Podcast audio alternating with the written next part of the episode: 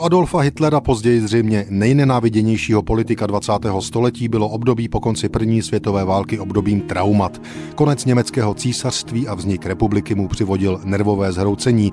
Hitler měl ale bohužel brzy najít sám sebe a to v celku dílem náhody. Od roku 1919 pracoval dál v armádě jako informátor kanceláře politického oddělení. Fakticky byl tedy ve službách sociálně demokratické vlády Německa.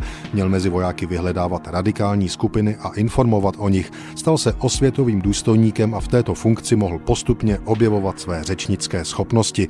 Na začátku září 1919 dostal 30-letý Adolf Hitler rozkaz, který mu měl změnit život. Měl monitorovat a anonymně prošetřit dění v malé, nevýznamné levicové německé dělnické straně Deutsche Arbeitpartei DAP.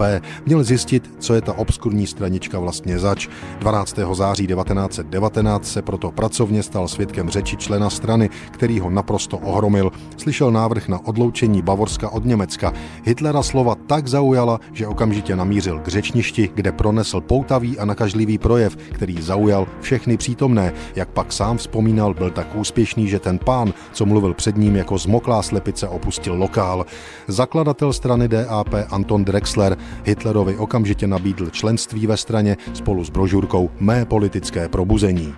Žádost svobodníka Adolfa Hitlera o přijetí do německé dělnické strany nese datum 19. října 1919. Nacistické legendy později popisovaly jeho stranický průkaz s číslem 7. Ve skutečnosti měl číslo 555, vzhledem k tomu, že ministranička od pivního stolu začala své průkazy počítat o čísla 501, aby si dodala na vážnosti a Hitler dostal číslo 555, byl 54. členem.